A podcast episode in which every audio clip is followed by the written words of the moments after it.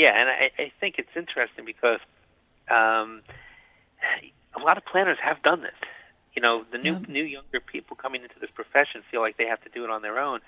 I mean, a lot of us got started doing this on our own. Yeah. It's different times today, that's all. Welcome to episode 20 of You're a Financial Planner, Now What? I'm your host, Hannah Moore, certified financial planner and owner of Guiding Wealth Management. Today, I'm excited to share an interview with Scott Cahan. Scott has an incredible story and one that mirrors so many of the young advisors I talk with. Scott started a CFP program at NYU 2 years into his business when he was 27 years old, which is just crazy to me. He's been in practice 30 years, given back to the profession immensely, and has even implemented a retainer model to help clients who don't fit into the traditional financial planner business model. Scott is ahead of the curve, and I can't wait for you to hear his story. Well, thanks so much for joining me today, Scott. My pleasure. Yeah. So first of all, for the listeners out there who don't know you, who is Scott Cahan? I am a certified financial planner. I've been in this business since 1982.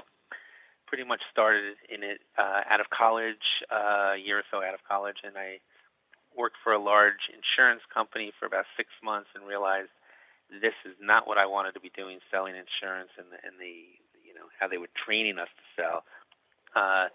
Worked for another financial planner for a period of time, and then I started my own firm back in 1986, and the main reason was because I realized that I could not do what I wanted to do working for a large organization. It was all about sales, and back in the 80s, there were limited partnerships, and commissions were much larger.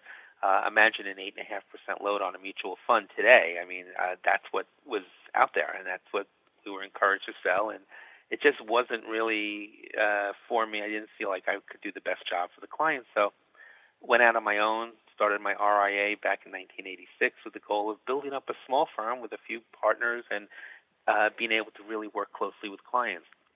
And what we did, we basically, as I was building, I was living, you know, in my working out of my apartment in Brooklyn, got an office in Queens, got an office, next office Long Island, then was in New York City, and now we have two offices, one in Westchester, up in Chappaqua, and then a small satellite office that we use to meet with clients in Manhattan. But the focus was always about, how do I do what's best for the client, kind of acting as a fiduciary all along, and that's become the big topic today, and gravitating away from commissions because it was hard to be starting out fee-only back in the 80s and early 90s, but gravitating away from that and to the point where we became a fee-only firm, and you know, we charge a different fee structure. We have a retainer base versus an asset under management fee, which works well.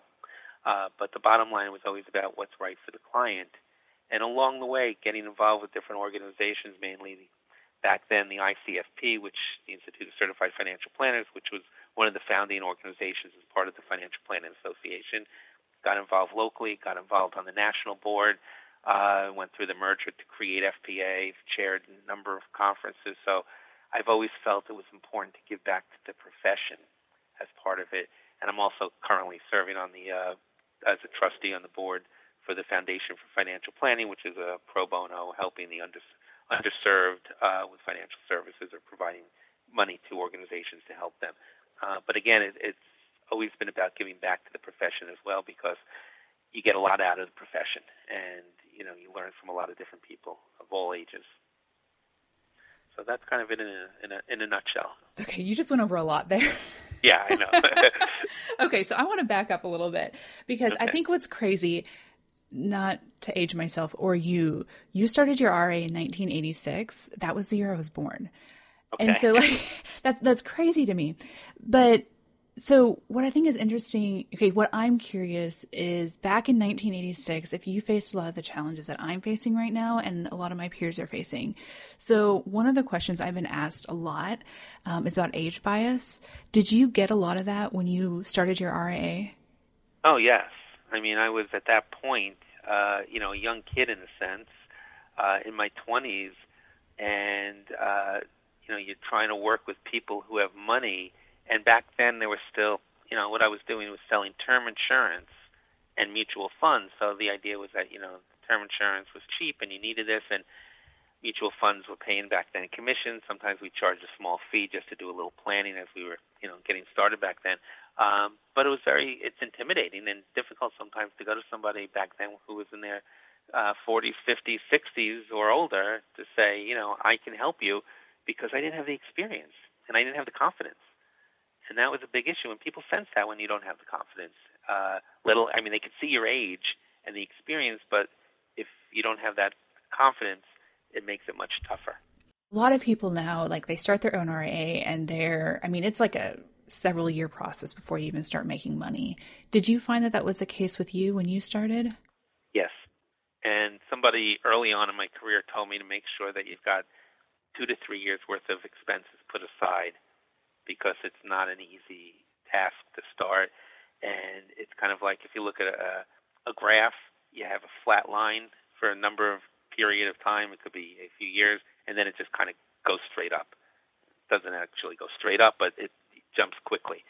It's very difficult, because the bottom line at the end of the day is you still have to generate revenue from finding clients. And where do you find clients? And that's still, if it was 1986, if it's 2016, it's still the same issue of I'm paid by my clients. If I can't get clients, then I'm not going to make it in this business. So how long did you go before you actually started making money? How many years was that?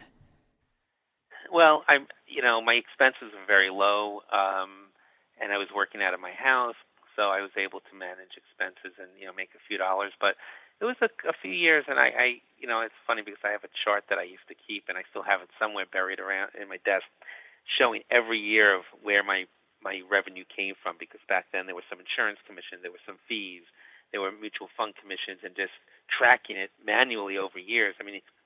This is going back. My first computer I got when I started my business in 1986, and I was in the business years before that. Didn't have a computer. Technology and resources were much different back then.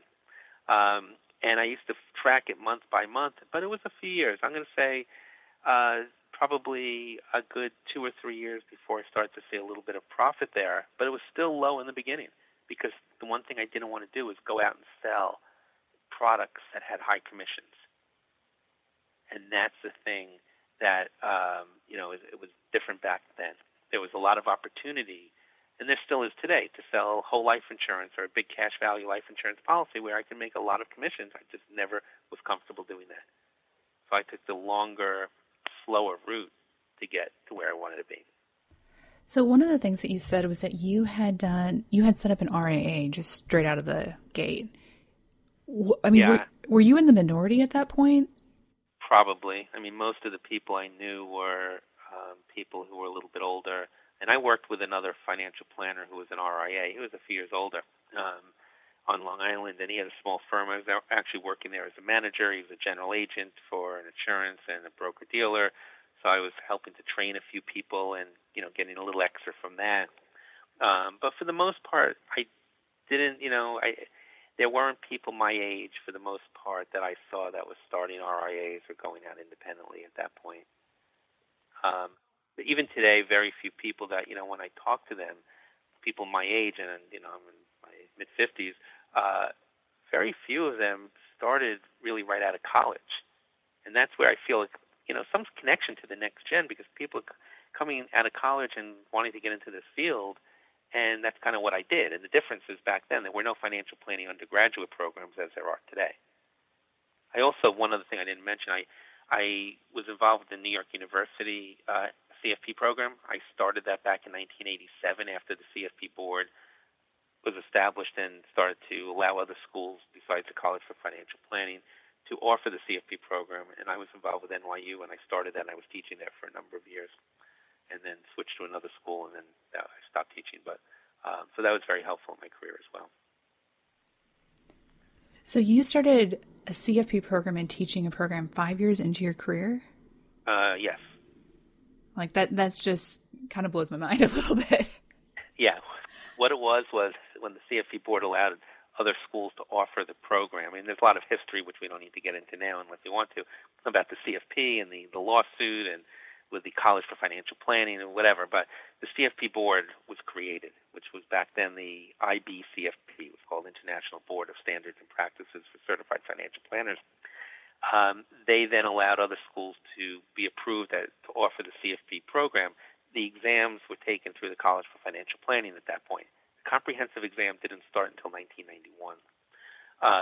And I was involved with NYU from somebody that I worked with, and that's where they wanted to start a program. It was in the continuing ed. And basically they hired me to be the coordinator for it, and I was teaching the CFP1 program for years, and I was writing the course descriptions for their program guides. So I was, basically running that program with somebody on staff there that was full-time staff as part of the continuing ed school. And I was there for about 12 years.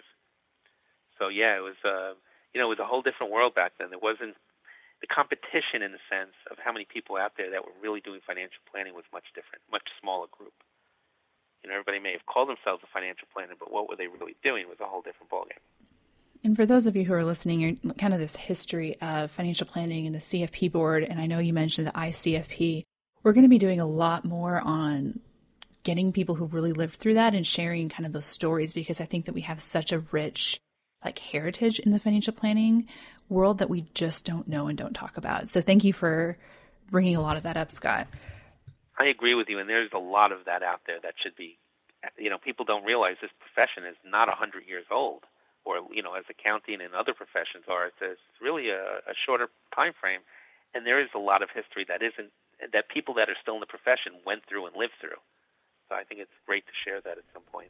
I mean, I'm 8 years into my career right now, and I can't imagine 3 years ago starting a whole CFP program for NYU. That phrase, standing on the shoulders of giants, really, when I think about financial planning, really comes in strong. So thank you, I guess, for your work that you did back in 1986 and 87, I think. It's really important. Well, okay, let's go back to how did you find clients when you first started? What was that like in the 80s?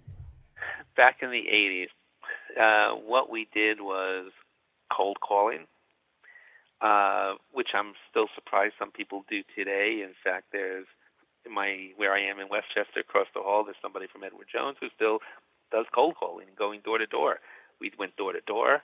But I also was working with somebody who had a tax practice as part of his financial planning, and I started to get involved in doing taxes. I'm not an expert in it, but I was working in a firm that we could offer that service. And I was doing some of the easier tax returns.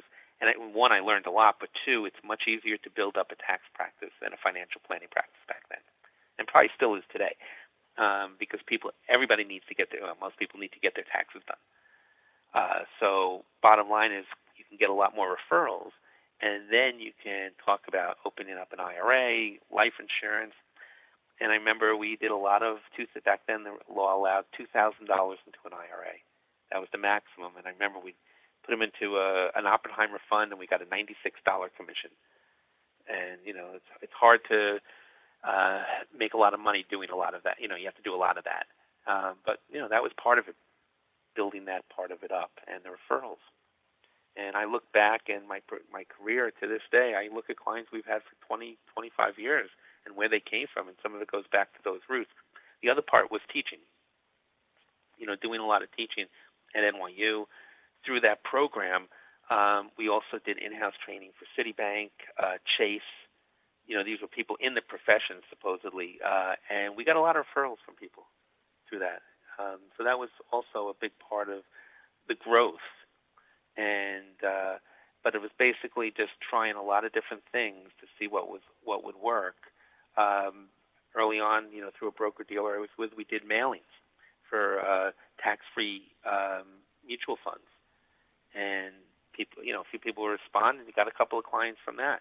So it was really just doing a lot of different things and hopefully picking up a few from each area and then going from there and building the referral base, which is much different than today. A lot of people try to specialize with a certain group, a certain age group, which sometimes may be better, may not be. It depends on the situation. So you never really had that specific niche. You was just whoever you could find. Yeah, we never did. And, you know, I've gone through seminars and training over the years from all different sources of why you need to have this niche and, you know, specialize in this group and really zero in on the group. You know, being in New York, I mean, there's so many people out there. Our niche, I guess, was, and to this day, we work with what I would call high middle income to low high net worth clients. And you know, someone says, well, how do you define that income-wise? I mean, our clients, many times, if they're working, have, you know, nice six-figure salaries, but they may not have a lot of assets, or they may have a lot of assets, and they may be retired. But, you know, we look at it that everybody has a need for financial planning, and how can we fit that need? And if there's a way we can do it, to this day, we have a fee, you know, that we've developed for smaller, I'll say, clients or younger people who are professionals who have great incomes but don't have assets right now to manage. It's always been an asset under management game in a sense, and to me it's about financial planning first and foremost. So, you know, if you can show people that there is a need out there and get in front of people, you know, the referrals will come in building the practice. Do you still charge an AUM fee, or do you just do a retainer fee, or how do you? Yeah, we have some older clients, what we call legacy clients, that are still under the AUM model. But all new clients, and this is going back probably about 12, 13 years that we've started this, it's basically a flat fee we calculate. And what we do is we look at their total assets, investable assets. I don't care where it is, if it's in the bank, if it's in a brokerage account. We use Schwab as a custodian. But then we figure out, based on their total assets, not including their home and business, what the fee would be based on our fee schedule. We get half of the first year up front as an initial fee, and we start billing in arrears at the end of the first, after 6 months. So it's really 9 months later that they're getting the first bill, in a sense, because they pay 6 months up front. The third quarter, we bill at the end of that third quarter. And we lock the fee in for a 3-year period, which means if they come into inheritance, win the lottery, pull out a lot of money for a down payment on a home, our fee doesn't change. And it works well because clients like to know what they're paying. It takes away the emphasis of rate of return and an assets under management structure, and really can get back into financial planning, because we tell clients, this is what we're paid for. We're here to provide all the services. So if you want to keep the money in the bank or keep it at the brokerage firm down the street and not have it through Schwab, that's fine. Our fee is based on all of that, or your 401k. And I'm going to say almost 10 out of 10 times clients move all their money over to Schwab that can be moved, because they realize they're paying somebody else a fee at another firm to manage money, but they're coming to us for the advice. And there's a disconnect there. So people realize that they don't need two advisors. And they're coming to us many times because they're not happy with what's going on in their other firm that they're with. And that's assuming they already have an investment relationship. And the reason we went to the retainer fee was, the real reason was, to me, was about conflicts of interest. You can be a fee-only planner, but if you're on an asset under management model, how is there not a conflict of interest in there? If I'm a client and I want to buy a house and I have a, say, $1 million portfolio with you, it's in your best interest as the advisor, from a compensation standpoint, to have me put down a small down payment. Because what happens is then you're managing more of my money. But it may be in my best interest to put down a big down payment and have a smaller monthly mortgage. I think the majority of planners or CFPs will do the right thing for the client. Our focus was to take away that conflict of interest, so it doesn't even exist. You know, I don't want somebody coming back to me and say, well, I should have done this or that. Our fee is the same. It doesn't make a difference. So it does. There's no. I have no vested interest if you put down a big down payment or a small down payment. And the other part was, we do all this work and all this number crunching for people to buy a house. Let's say they pull all this money out, and our fee goes down. It's just a disconnect to me. You know, why should we be being paid based on what we're managing when we're doing so much else for the client? And then the asset under management fee becomes almost like another form of a commission. That was my thoughts on the whole thing back then and why we made the change. So you said you made that change like 12 or 13 years ago. So that's putting you in the early 2000s. Yeah. Were there a lot of firms making this change? I mean, I feel like that was... No. before this time. Yeah. You're not seeing a lot of firms now. They interviewed me last year, I think it was a year and a half ago, for Investment News, and I was interested in reading some of the comments that people wrote on it. But yeah, people today are still trying to figure this out. You know, how to do this. How does a retainer fee work? And it's a tough transition for a lot of people. I mean, our fee is still based on their total net worth for the most part, or investable assets as we call it. I'd like to even refine that more, but I haven't figured that formula out yet. So do you base it like on, I mean, the typical 1% AUM for advisors? I mean, is it kind of at that level of their assets, or do you try to discount it even more? I mean, no, it's similar. Like if a client has $1 million of investable assets, no matter where it is, our fee the first year or first 3 years is locked in at $9,000. So if you want to convert that to an AUM, it's like 90 basis points. As the investable assets goes up, our fee is higher, obviously. For $2 million, I think it's $13,000. We add like $1,000, I believe, for every quarter of $1 million above, you know, that $1 million level. And this is all disclosed in our ADV to people so they can see it. We have a chart that we give them and explain it.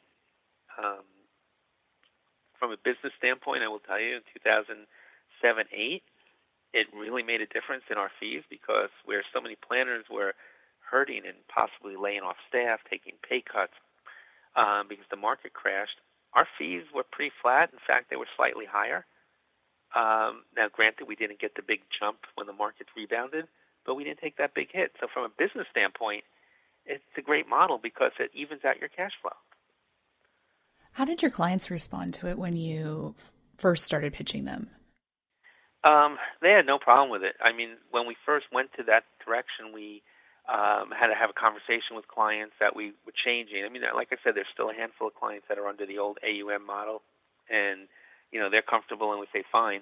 But we had a conversation, and what we did, we locked in the fee, and we showed them that we, in some cases, we were locking in the fee a little higher than what they were paying now, but showing them over the last few years how the fee fluctuated. In some cases, we discounted it a little bit. It depended on the situation. From a marketing standpoint, it's a different fee structure than most advisors out there, no matter where they're working. So we have a story to tell to say, hey, this is how we're doing it. This is how we're different. Here are the reasons why. We are truly acting as a fiduciary in your, you know, on your behalf, and here is our fee structure that backs that up. And they appreciate that. They basically know what they're getting. They know what they're paying. There's no questions asked. Now, what happened is in 2007-8, when the markets took a big hit, there were a few newer clients that all of a sudden they look, and 6 months later their portfolio's down, I don't know, 20%, let's say, and they're paying the same fee. And I explained to them that when the markets recover, it's not going to change. There were, I think, one situation where somebody I knew that I said, you know something, we'll reduce our fee. It was a very new relationship, and I said, you know, we don't have to, but we'll be fair and we'll reduce it. And when the markets recovered, we went back to our old fee. That's all. But again, that was a rare situation. You know, we want to be fair. We're looking for long-term relationships with clients. I'm not concerned about getting every penny out of them now because if they're a long-term client, it'll all come back to us and it'll work for both sides. And that's been our philosophy all along. So with this retainer, I mean, do people write you a check? Do you pull it out of their accounts? Like, what is the logistics of that? The initial fee, they usually write a check. And then the ongoing fees we deduct from their accounts on a quarterly basis for the most part, just like it, you know, we do and others do with asset under management. We upload it to Schwab and we'll take the fees and no issues. So it's all disclosed. In some cases, the initial fee people will say take it from my account, which means we have to first do all the paperwork to transfer it if it's not at Schwab. And it's rare that we'll do that. You know, we want clients to write that check because when they're writing the check, they really understand what the costs are. When right. They come out of their account, they don't always see it. So you don't do any where you like draft the retainer out of the checking account or anything like that? No. Again, we'll take it, you know, in some cases where clients have already had Schwab accounts and we just have to move the account over to our master in a sense. Once it's done, that's like one form, an easy thing. And it shows up the next day, we'll take the fee out of that account.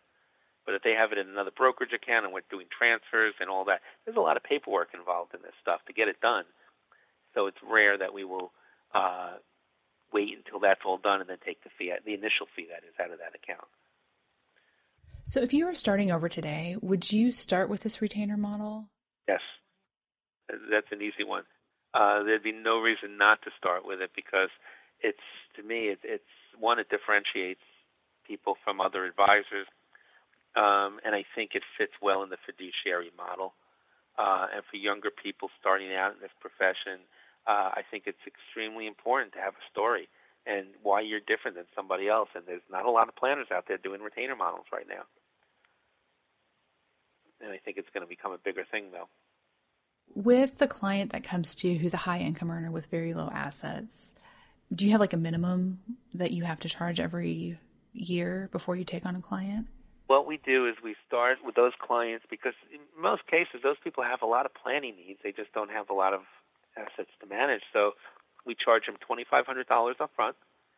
And then after the first 6 months, at the end of each quarter, we bill them $375 a quarter. So it's $1,500 a year. And I know a lot of planners talk about doing like a monthly draft and doing, you know, whatever. To us, it's just easier to do one on a quarterly basis. If we opened an account at, let's say, Schwab and there's money there, we'll take it directly from the account, or we'll send them a bill and they'll pay it. The more we can do directly is better because it just avoids having to wait, you know, for somebody to pay the fee every, you know, it takes them a month to pay it, 2 months, and you send in a second bill, and it's just not efficient a way of doing it. But if that's the only way, we'll do it. So, but it comes out to $375 a quarter. There's some we've done at $500 a quarter, but eventually the idea is that they can grow and fit into what we call our wealth management. Because what we do is we look at wealth management as financial planning and investment management together. Some clients don't have the investments, but they have the financial planning needs, and that's usually our younger, high-earner professionals that need the financial planning but not the investment side. But they still need some investment help. I mean, they have a 401k or a 403b. They may have some money. And it's usually designed, I guess, for people with, I'm going to say, $250,000 or less. You know, if they have $300,000, $400,000, we'll start to charge them a little bit more and do it under our wealth management. And the other difference on the investment side, for the wealth management people, we're generating reports, ongoing reports, for the financial planning only clients, as we call these people, that don't have a lot of investments, we're not generating an ongoing investment report. And the other thing we've done is a number of years ago, we started to send clients monthly reports where we upload to our website and they can log in to get it. And we give the clients an option, either monthly, online, or quarterly in the mail. And I would say 75%, 80% of our clients do it monthly online. And I will tell you it saves probably a lot of money in paper, in postage, but more so we've taken a 2-day process and condensed it down to about an hour and a half because we don't have to mail out all those reports, stacks of them. And what we find, I would say 20, 25% of the people look at the report on a monthly basis. They just don't look, which that's okay. You know, they know we're here, clients are happy, and we discuss it, but that's their choice. It's available to them. Well, one of the things that I'm finding so interesting is there's a lot of talk about like serving the underserved. And at that price point, I mean, that's just over a little bit more than $100 a month that people are paying you for solid financial advice. I mean, you guys really have this model to serve that demographic. Well, yes, but you know, the underserved can be different groups. You have the underserved who are the high earning or young professionals. Let's not even say high earning. I mean, they could be earning $150,000, which in some parts of the country is high earning. In New York, you're barely able to make ends meet, probably, unfortunately. But they need help. And then you have the underserved, which are people who don't have good income, never will. You know, they're struggling to make ends meet, and that's a whole nother group, and that's the group that really, and that's when I mentioned earlier on the Board of Trustees for the Foundation for Financial Planning.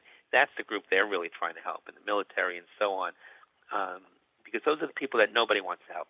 The young professional, the problem they have is they go into the bank, the brokerage firms, and what happens is there's no products to sell, so there's really nothing they can do for them.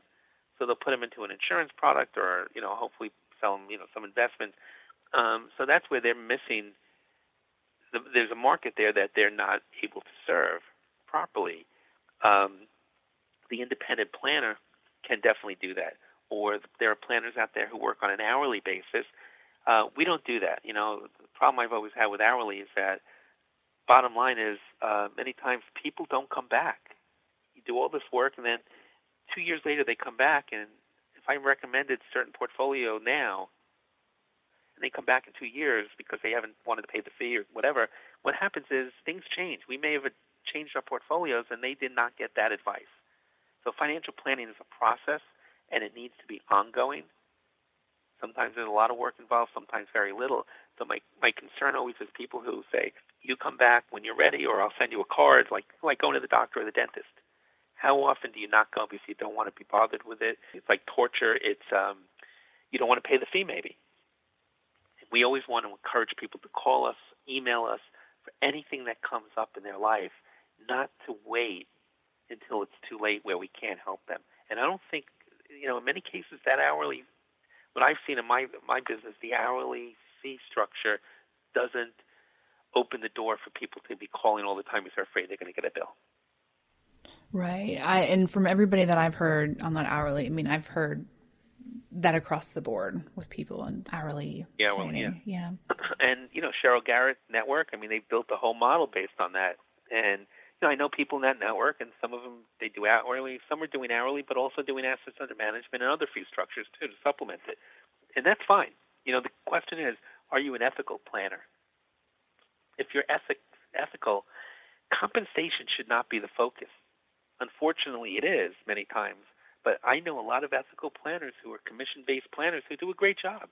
And I know a lot of – I shouldn't say a lot. I know some planners who are fee-only who I wouldn't trust with anything.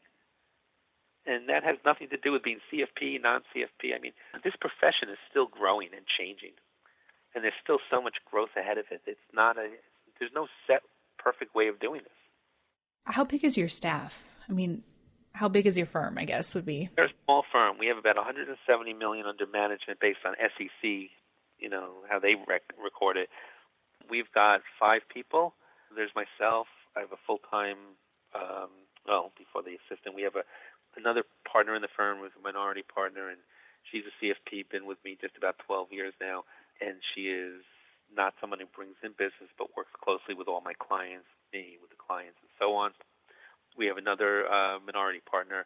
She has her own tax practice separate from this, and she's been in this business a long time. I know her probably 25 years. She joined us a number of years, probably about, I think it's 6-7 years ago. So she's got really 2 businesses in a sense, the tax business, which actually generates clients for her, as well as the financial planning side. And she has a separate office for her tax work. And then we have a full-time planning assistant who is also our admin person that we hired just about 2 years ago, and she was a recent college graduate. And we just hired someone a month ago who is a CFP candidate. He just finished the CFP program and is going to be sitting for the exam in November.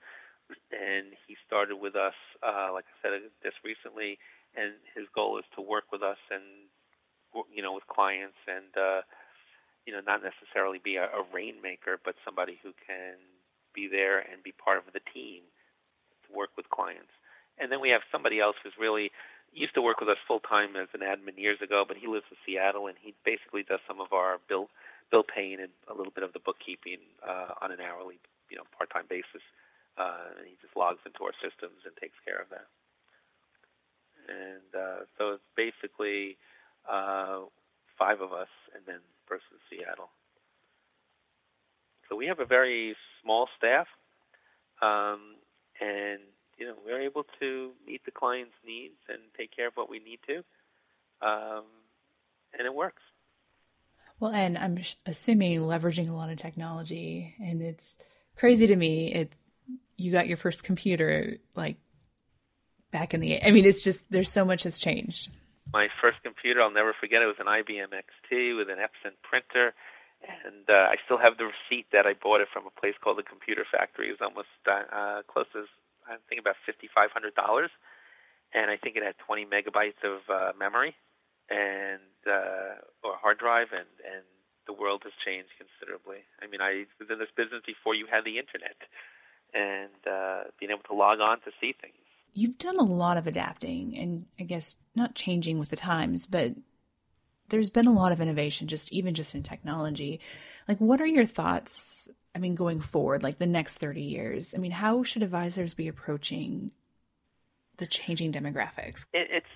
First of all, I'll say I've seen more changes probably in the last 2 or 3 years than I've seen in the 20-plus years before that. Really? Wow. Yeah, it's just the technology. I mean, the idea that today, you know, we use MoneyGuide Pro, we use Juncture, we use Portfolio Center. The idea that I can take information that we download into Portfolio Center from TIA Kreft, from Schwab, and also we use another program, Cumulate, which is an account aggregation program to bring in other assets. So I can download all those into Portfolio Center. We then every day put that into Juncture. From Juncture, I can hit another button and export it right into MoneyGuide Pro. Bottom line is we used to have to do all manual entries for all this stuff. This takes away, obviously, manual entries. Mistakes are not there from making a mistake and putting different numbers in, and it could all be done within seconds or minutes versus hours and hours. And a lot of that's just happened in the last few years with the integration of these programs.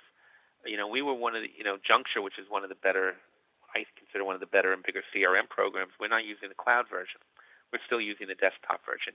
And we were one of the first users. I mean, I know Greg Friedman, who started the company, and what originally wasn't going to be used for the whole profession. It was really designed for him with a programmer, and he was, going to sell it to a few advisors to just help pay the cost.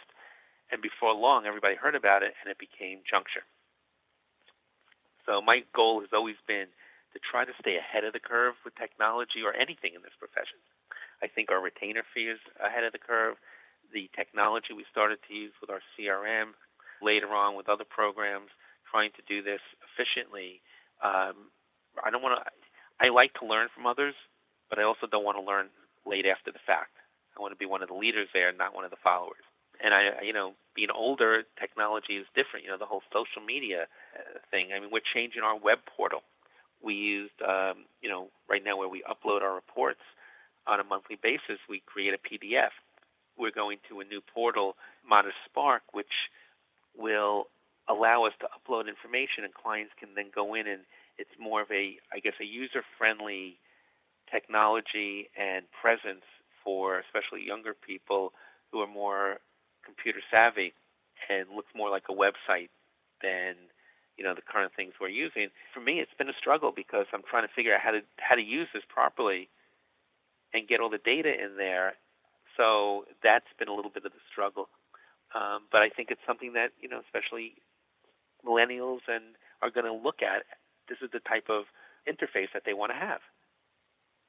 So I think it's just something more so for the future than for the current. And I think over the next couple of years, that's going to take place. People are seeing what's out there. And if you wait too long, you're going to be behind the curve. But I see the next couple of years that the technology is just going to become even more efficient. It's just the integration between all these companies, something that I think is so important that has helped push this profession a lot further, a lot faster. And I think the fee models are going to change. People I talk to about the retainer fee, people are interested in it. It's a different way of doing it. And I think you're going to see more and more of that, and I think you're going to see less of a reliance on commissions. And this whole Department of Labor, fiduciary thing is going to be changing a lot of people's views on the business, and I think positively, because I think we should be fiduciaries. If people are coming in to trust us with their future, how is it in their best interest I sell them a product that they don't necessarily need? It just doesn't make any sense to me. And it may mean that we make a little less money sometimes, but we build a better practice. And I think that's the key. Let's take a minute and talk to the people who are listening to this podcast who are working for another advisor who is resistant to a lot of this change that's happening in the industry. What advice would you give to that young person who sees all these changes and wants to start implementing these in their firm, but is getting pushback? It's difficult. My advice would be that they need to sit down and maybe have some case studies of other planners who have done things to have that kind of discussion. You know, the problem is that they say, well, I want to do this and the advisor just won't do it. They can walk away and start their own firm, but are they walking away with any clients, and how are they going to pay themselves? I mean, that becomes the whole struggle. And there are some firms out there that are hiring younger people out there to be part of it, that, you know, planners who are open to a lot of the changes. But if they're really finding it's a struggle, I would just, you know, sit down with somebody and say, you hired me because I can bring a lot to this practice, and I want to learn a lot from you. And how can we make that work? And have an open dialogue about it. I think one of the things that I run into is, I guess on both sides of the spectrum, older planners who feel like, well, you know, these young kids just want to come in and they just want ownership right away, and they don't want to work, and they don't know what I did and how I built this firm. And younger people see the older person doesn't want to change, and they're resistant to change. Now, if we're truly financial planners and doing the best job for our client, one of the things that I learned early on in CFP1, and unfortunately they don't teach this anymore as part of the program, was communication skills, how to ask the right questions, how to listen. And if you're a good planner on both, you know, younger, older, you should be asking the right questions to each other and being able to listen to each other. If you're not, then it may not be a good fit. But older planners need to realize that, you know, millennials and younger generation, they're bringing a lot of value to this business. But how to utilize that and get the most out of it, that it's a win-win, is difficult. And if you have a preconceived notion that younger people have an attitude, that's a problem. Because, you know, a lot of people I've met don't have that attitude, but people think they do. And that's I think, when you look and there's a stereotype there, I think that's a problem. I mean, I have two millennial children. My son, 25, and my daughter is almost 23. And, you know, I learned so much from them.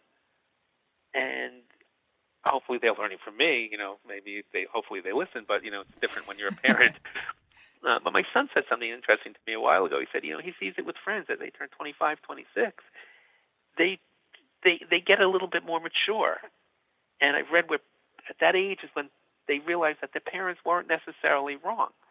And I think there's something to take away from that for older planners and younger planners working together is, how do we make this relationship work, that there's a lot of value on both sides if we listen to each other?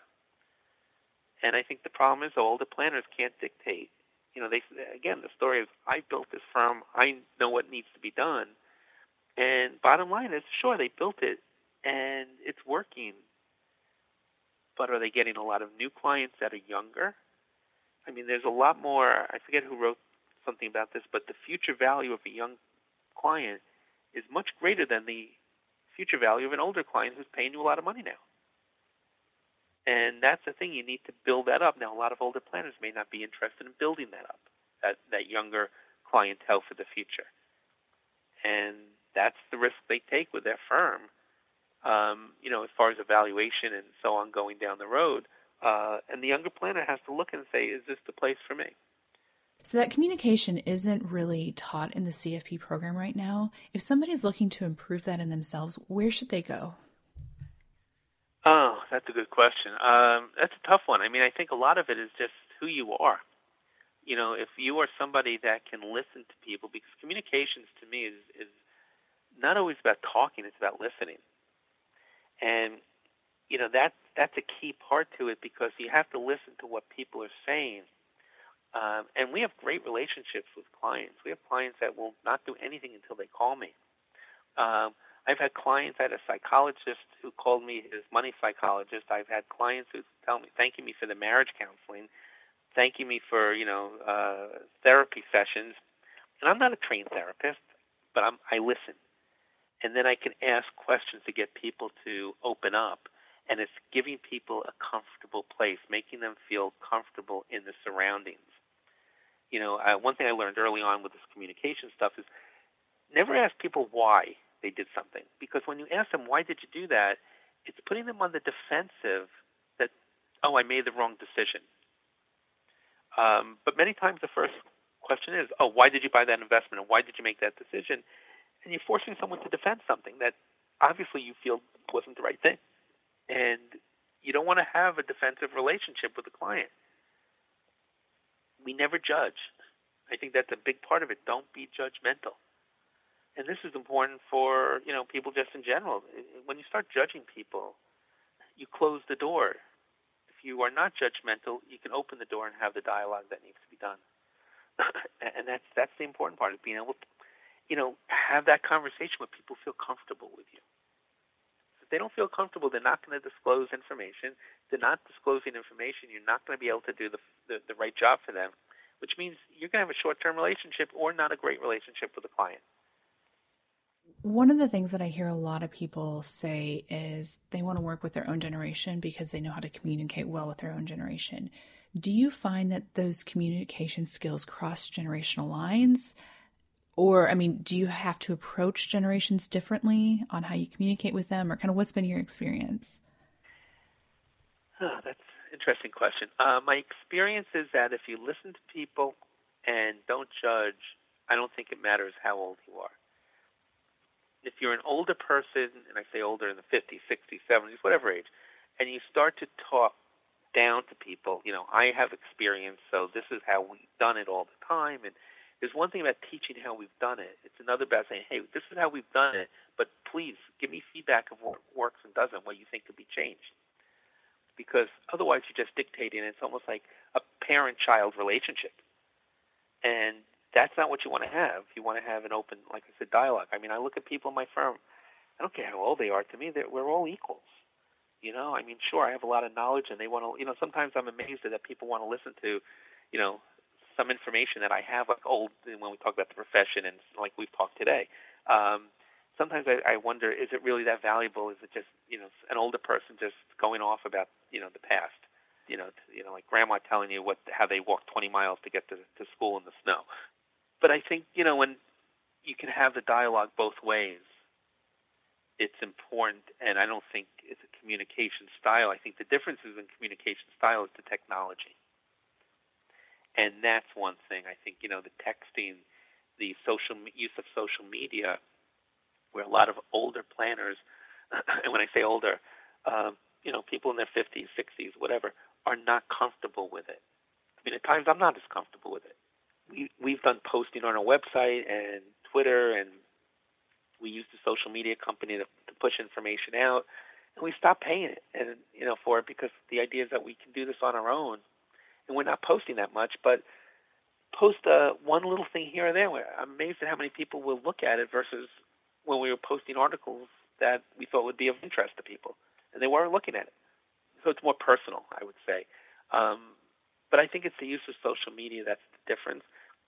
My concern always is for when you're using all the social media, are you losing touch, though?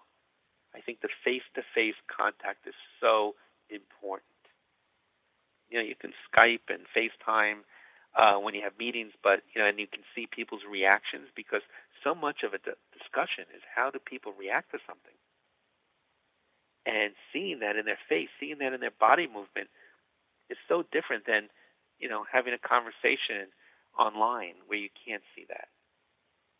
Because body actions, I think, are a big part of communications.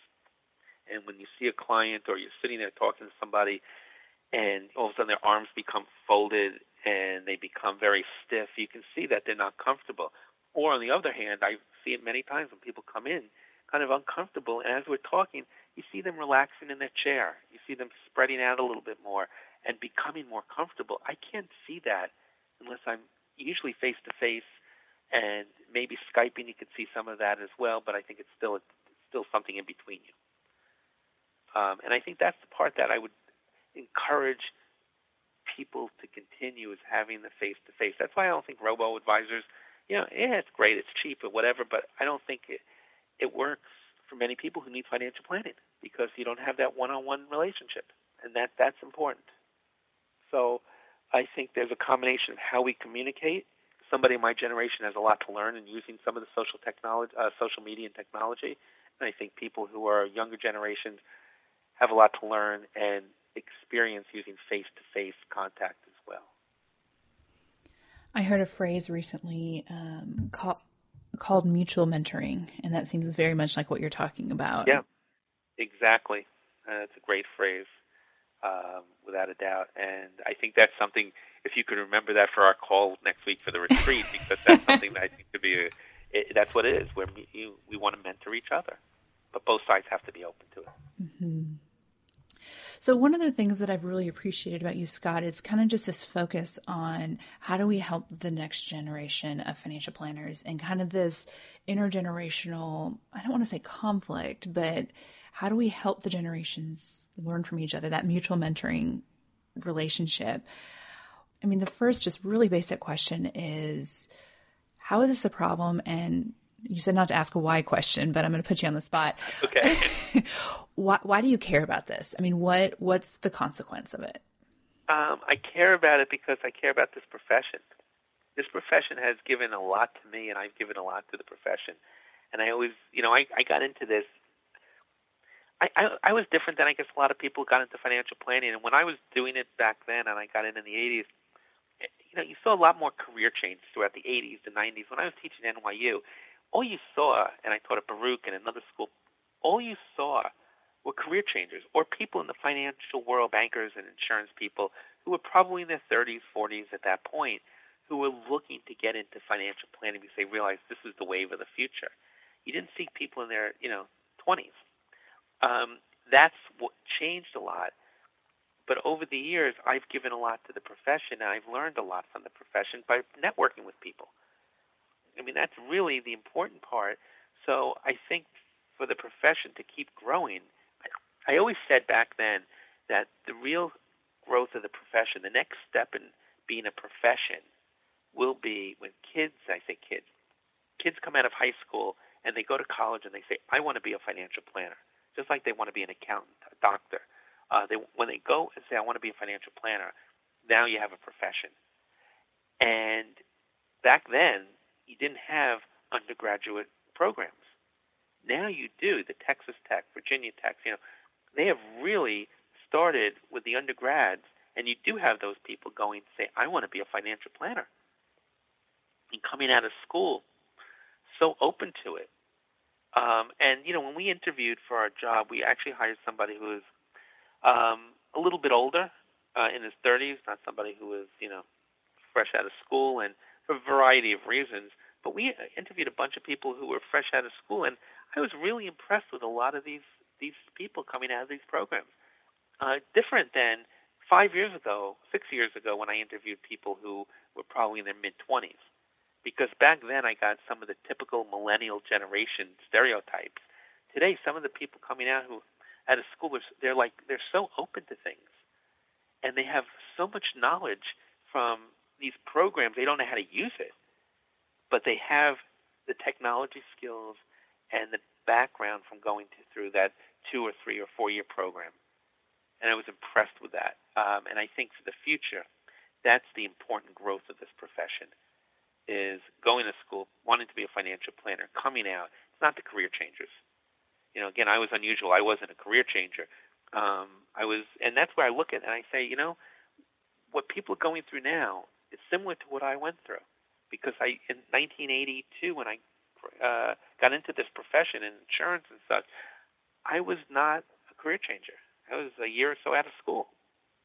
And that's a similarity that I see and I can identify with. It's just, in many ways, much easier today with the technology, but it's much more expensive. And that's the other problem, the cost of a lot of the technology. There's cheaper ways of doing the technology that I'm not even aware of that people talk about it. I'm like, wow, never thought of that. So that's where I feel I want to give back and help younger people as well in growing. I don't care if it's in my practice and another practice independently on their own. It doesn't matter. Because if you give something back, they'll give back to the profession and continue that process. You touched on how like an older advisor, if you would, the older generations would want to influence the younger generations. Can you talk about the benefit that the younger generations get from this intergenerational relationships that are out there? Yeah, I think the younger planner will learn so much about the profession. It's one thing to understand and learn what we went through and when we used to do quarterly reports manually and print them out and whatever, but learning, you know, some of the basics of the profession, but learning how to deal with clients.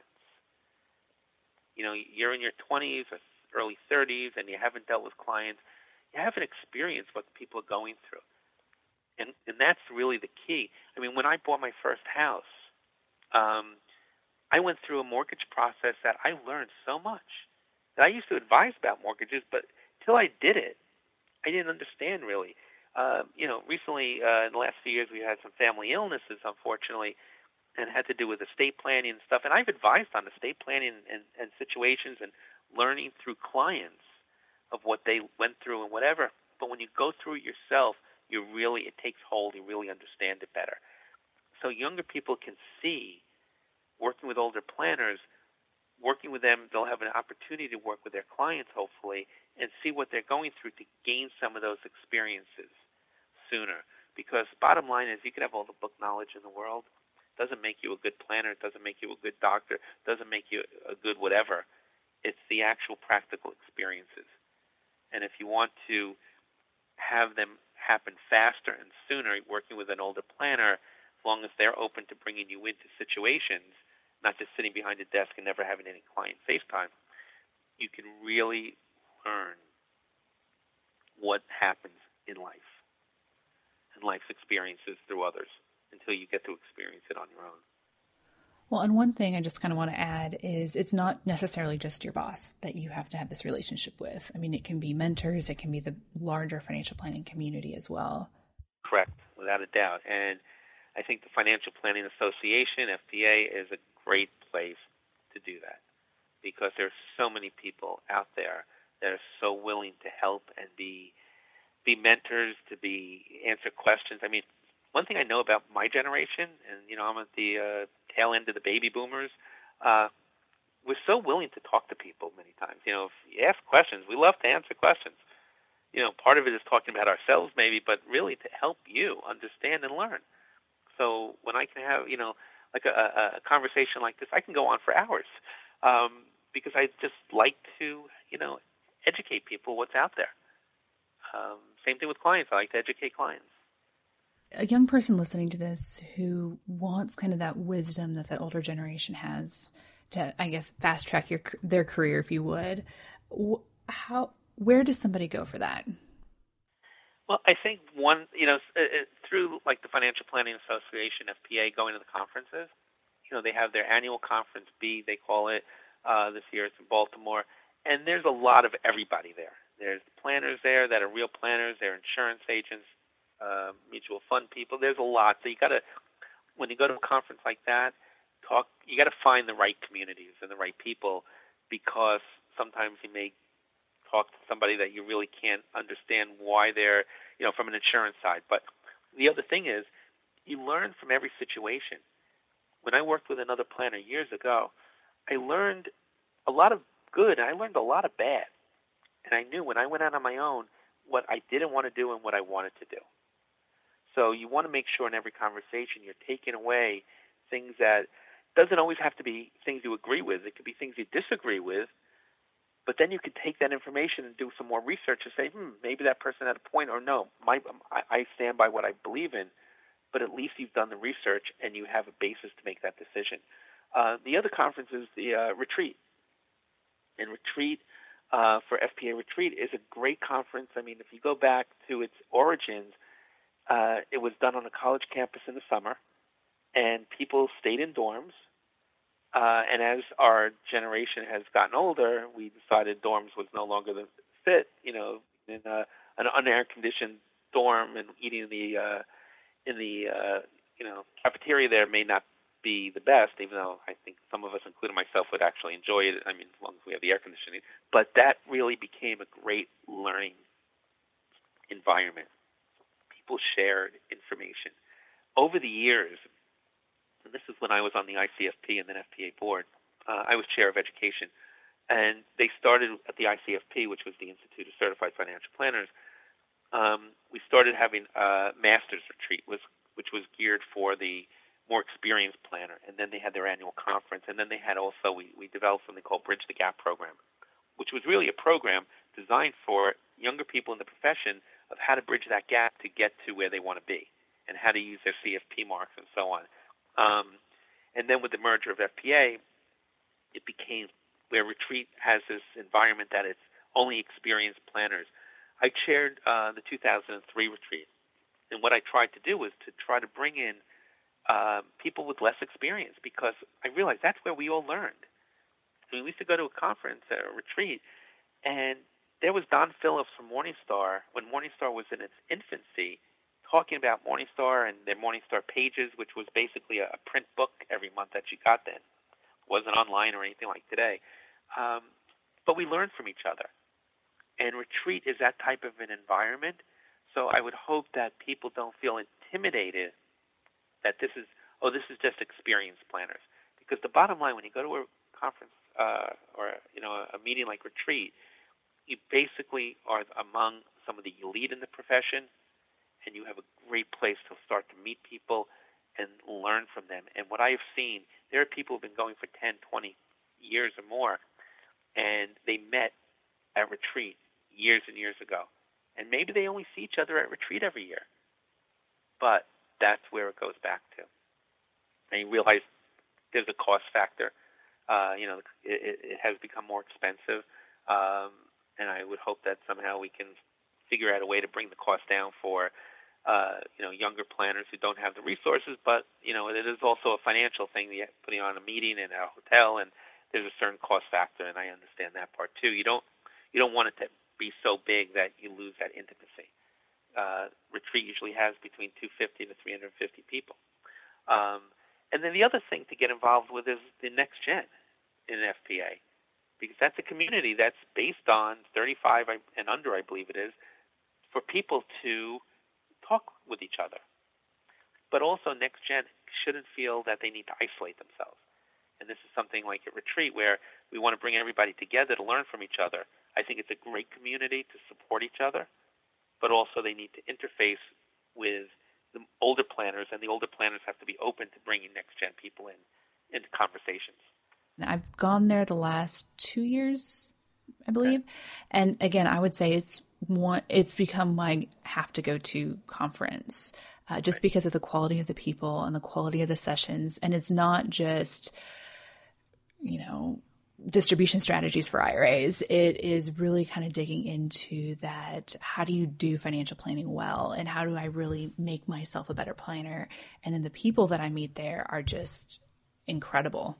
And I've just developed some really, really great relationships with some just amazing planners. So if you're a young person out there thinking about retreat, it is definitely a conference that you want to get to, I would say sooner rather than later. And it is, in my opinion, definitely worth the cost. I would fully agree with that. And somebody who started their career going to retreats early and somebody who's chaired a bunch of them, I think it is probably the premier place to go. And again, I think I've said this before separately. I don't like to call it a conference because it's more of a gathering, but obviously it is some sort of a conference. It's the premier place to go. It's a place you want to be at to learn and to meet new people. And it's been said over the years, some of the best sessions, the best learning opportunities are in the hallways, in between sessions, or at night over a few drinks. That's where you sometimes will get more information, because you could have that conversation with, one-on-one, or two or three people joining into a conversation and sharing. Because, the bottom line is the older generation in this business, like I said before, loves to share. They're war stories that they want to share of what they went through, but they're also open to answering the questions that people will have. So it's one thing to sit there and listen to somebody go on and on. It's another thing for that person to be able to ask questions so that you can learn as well. And what I found is that the advisors who go to the FPA retreat are so much more open to that idea of that mutual mentoring than I think the average advisor, I feel like a lot of young people have really bad experiences, but I think that the retreat really brings out the best. I agree with you 100%. I think that you're getting the cream of the crop is really what it comes down to, in my opinion. Not to say that there aren't great planners out there who don't go to retreat. There are, and I know some of them. And I know people that go to retreat maybe every few years. They don't go as often. And then there are people like me who will figure out a way to get to retreat every year, no matter what, because it's family. And you know, one of the stories I was talking the other day or a few weeks ago, you know, I came to retreat this year. I don't know. Were you at? I don't know. They have this closing circle, which, you know, sometimes is a little too touchy-feely for people, but whoever's left, whoever wants to share, you know, what they got out of it or whatever, they just pass the mic along.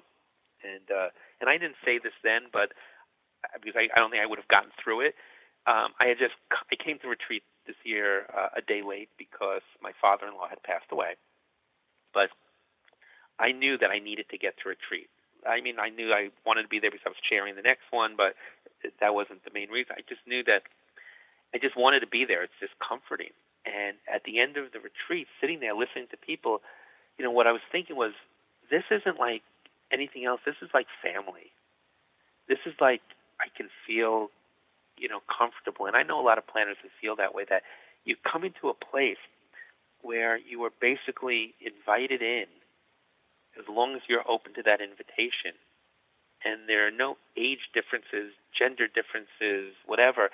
It's all about people who understand what this profession's about and are comforting, and it's just a warm place to be, as long as you are willing to be open and warm and accept that, which is tough for some people. But as you come along, it's just, like I said, it's like family. And I encourage younger people to come to retreat and start to build those relationships for their future. Maybe they'll meet people they'll be in a study group with. Maybe they'll meet somebody across the country that when they have some questions, they can talk. And, you know, something with the technology today, I have all the faith that younger generation and millennials will figure out a way to use the technology and build on something that was started years ago and to make it even better.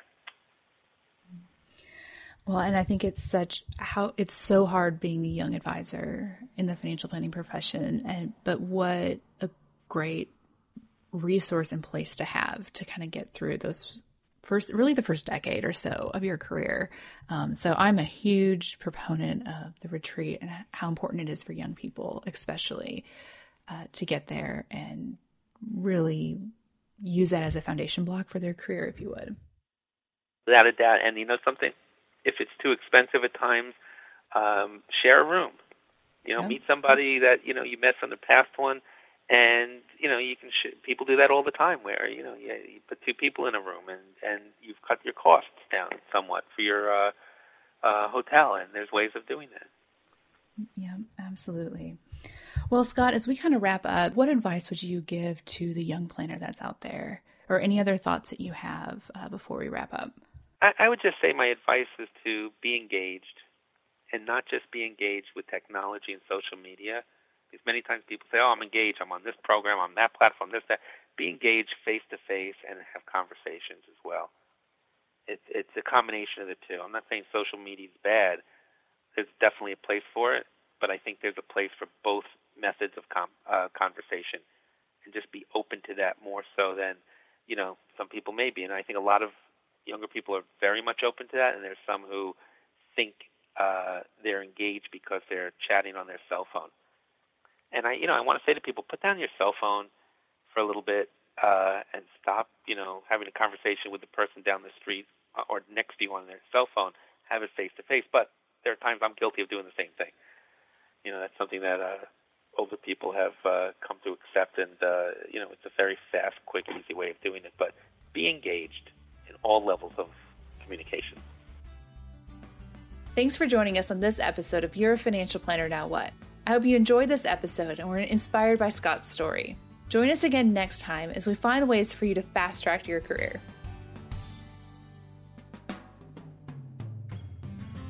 All I can think of when I was doing that outro was Scott's Tots.